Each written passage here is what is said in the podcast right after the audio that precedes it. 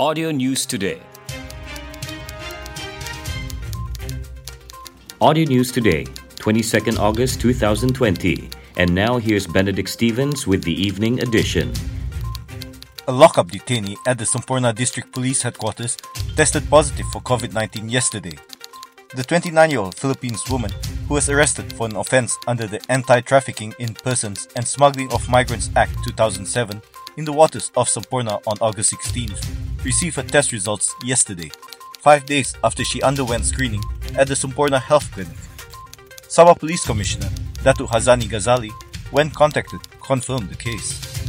He said the Semporna Police and the Health Ministry were taking necessary measures to prevent the spread of the virus. It is understood that the ministry had carried out a disinfection process at the police headquarters, especially the lockup where the woman was detained. About 100 individuals, including lockup detainees, police officers, and personnel believed to be close contacts of the woman, would have to undergo the COVID 19 screening test. On August 16th, the 14th Battalion, Company B, of the General Operations Force arrested 10 individuals suspected of being involved in the smuggling of migrants entering Semporna waters from the Philippines using a boat. A day later, all the detainees were taken to the Semporna Health Clinic for COVID 19 screening. The construction of Hospital University Malaysia Sabah HUMS, a high impact project that began in December 2017, is expected to be completed on March 31, 2022, says Higher Education Minister Dr. Dr. Noraini Ahmad. She said the smart hospital with 400 beds was planned to provide the best service to the community, especially in Sabah. With the completion of this hospital, the number of medical doctors in Sabah will be increased from year to year to reach the doctor population ratio for a high income country, she said in a statement uploaded via her official Facebook page today. Earlier, Noraini visited the HUMS project site in Kota Kinabalu to review in detail the progress in the hospital construction. She said the HUMS project would have a fiscal multiplier effect through the creation of new employment opportunities and income for the people in the state. Noraini said that at least 1,600 jobs for civil servants and another 300 jobs for private employees would be created through the project. Apart from that, the HUMS project will also stimulate the developing of local industries such as cleaning, food supply, building maintenance, retail, and finance, she said. The mission of Sabah Party Pribumi Bersatu Malaysia and its allies in the Perikatan Nasional PN and Barisan Nasional BN to take over the state government in the upcoming Sabah state election comes with great responsibility, said its state chief, Datu Hajiji Noor. He said that among the big tasks of Bersatu and its allies, in the event that they succeed in taking over the state government in the state elections on September 26, is to improve the living standards of the people and the state's gross domestic product (GDP). He said the state government, led by the Party Warisan Sabah, must be defeated because after more than two years under its rule, the people's economic situation and their administration have been disappointing. Warisan has no clear direction and there is no effort to improve the living standard of the people other than taking credit for projects which are already implemented and planned by the previous government. Based on the statistics, Sabah's GDP growth declined sharply in 2018 and 2019. Before Warisan took over the state government, GDP was at 8.5%, but after they administered the state, it fell to 0.5%, he said when officiating the Tuaran Bersatu division meeting today. Hajiji, who is also the incumbent Sulaman assemblyman, said that this meant that not many economic activities were implemented by the Warisan government to improve the living standards of the people.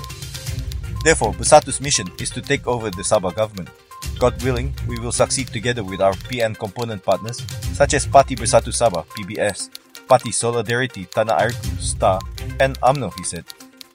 Meanwhile, Hajiji said Sabah Bersatu is to hold a meeting with leaders of allied parties next week. Among the matters to be discussed is the party's intention to contest in 40 seats. The Election Commission has set the Sabah state elections, involving about 1.12 million registered voters, to be held on September 26, with September 12 as nomination day and early voting on September 22nd. The federal government spent 26.4 billion ringgit between 2001 and 2018 in the form of grants, loans, and subsidies to improve the quality of electricity supply services in Sabah. Minister of Energy and Natural Resources, Datu Dr. Shamsul Anuar Nasarah, said the government's effort and initiatives have paid off, judging by the significant decrease in power supply disruptions from 4,109 minutes in 2005 to 205 minutes in 2019, as measured by the System Average Interruption Duration Index SAIDI. Although the SAIDI rate has shown a significant decrease, the government is aware that it is still higher when compared with the SAIDI rate in Peninsular Malaysia. As such, the federal government remains committed in its effort to provide electricity supply to consumers in Sabah.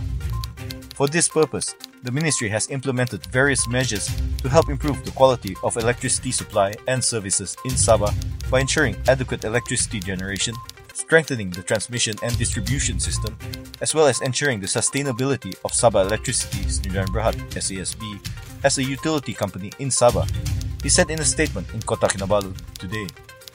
He said the efforts to improve affordability and quality of electricity supply in Sabah included providing grants amounting to 2.3 billion ringgit and loans amounting to 1.14 billion ringgit under the 11th Malaysia Plan for electricity generation, transmission, and distribution projects carried out by the Sabah Electricity Supply Special Project Team and SESB. The implementation of these projects will continue under the 12th Malaysia Plan. To ensure the sustainability of SESB's operations, the federal government had provided a sizable subsidy of 3.7 billion ringgit for the period 2012 to 2019, including fuel subsidy, solar subsidy, and tariff support subsidy. This subsidy is provided by the federal government to cover the cost of electricity supply in Sabah, which is much higher than the tariff rate imposed on consumers, he said. Parti Warisan Sabah President Datuk Sri Muhammad Shafie Apdal has chided his opponents for alluding to his supposed foreign origins. Visiting the Nabawan district, about 200 kilometers from Kota Kinabalu, Shafie slammed Parti Cinta Sabah President Dato Anifah Aman and Sabah Star President Dato Dr. Jeffrey Kitingan, who continuously alluded to Warisan being a political party of illegal immigrants. These are wild allegations.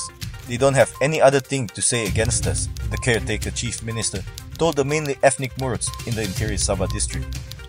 Shafie said that the continued attacks alluding to such claims should stop and did not rule out taking legal action against those claiming that he was a Filipino or the party was for illegal immigrants. He said that the people were aware that Ranau MP Jonathan Yasin, who is now Deputy Home Minister, and Jeffrey were part of the federal government and should instead resolve the issue of illegal immigrants. Even various documents like the Kad Burung Burung given to illegals was done by the previous governments, he said in urging the two leaders to act now and resolve the illegal problem in Sabah. Shafie, who is the Sabah East Coast leader from Semporna, also told the crowd that the people of Semporna were concerned about the security threats posed by criminals from southern Philippines as it affected their safety and livelihood. As a leader of Semporna, he said it was ridiculous for anyone to think that he was working with such elements to harm his own people. Shafie, during his official visit, also gave out native land titles to some 600 villages.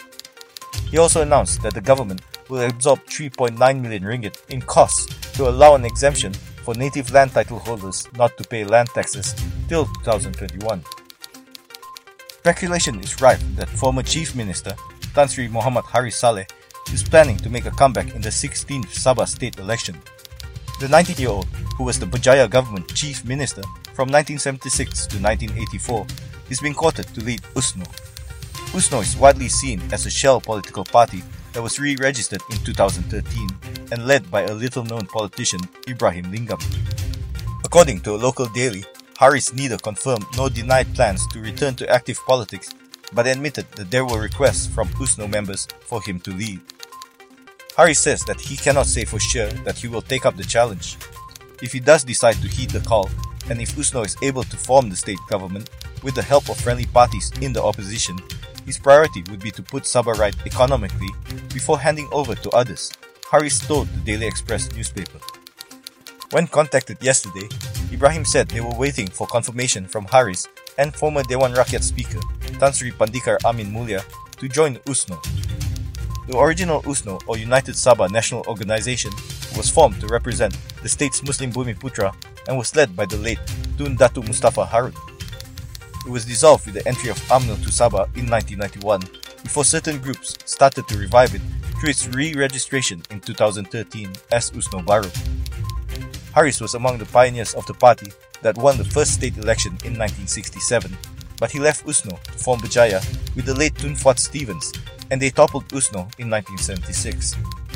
Harris became Sabah chief minister hardly three months after Berjaya came into power, following the tragic death of Fuad in an air crash in Kota Kinabalu on June 6, 1976.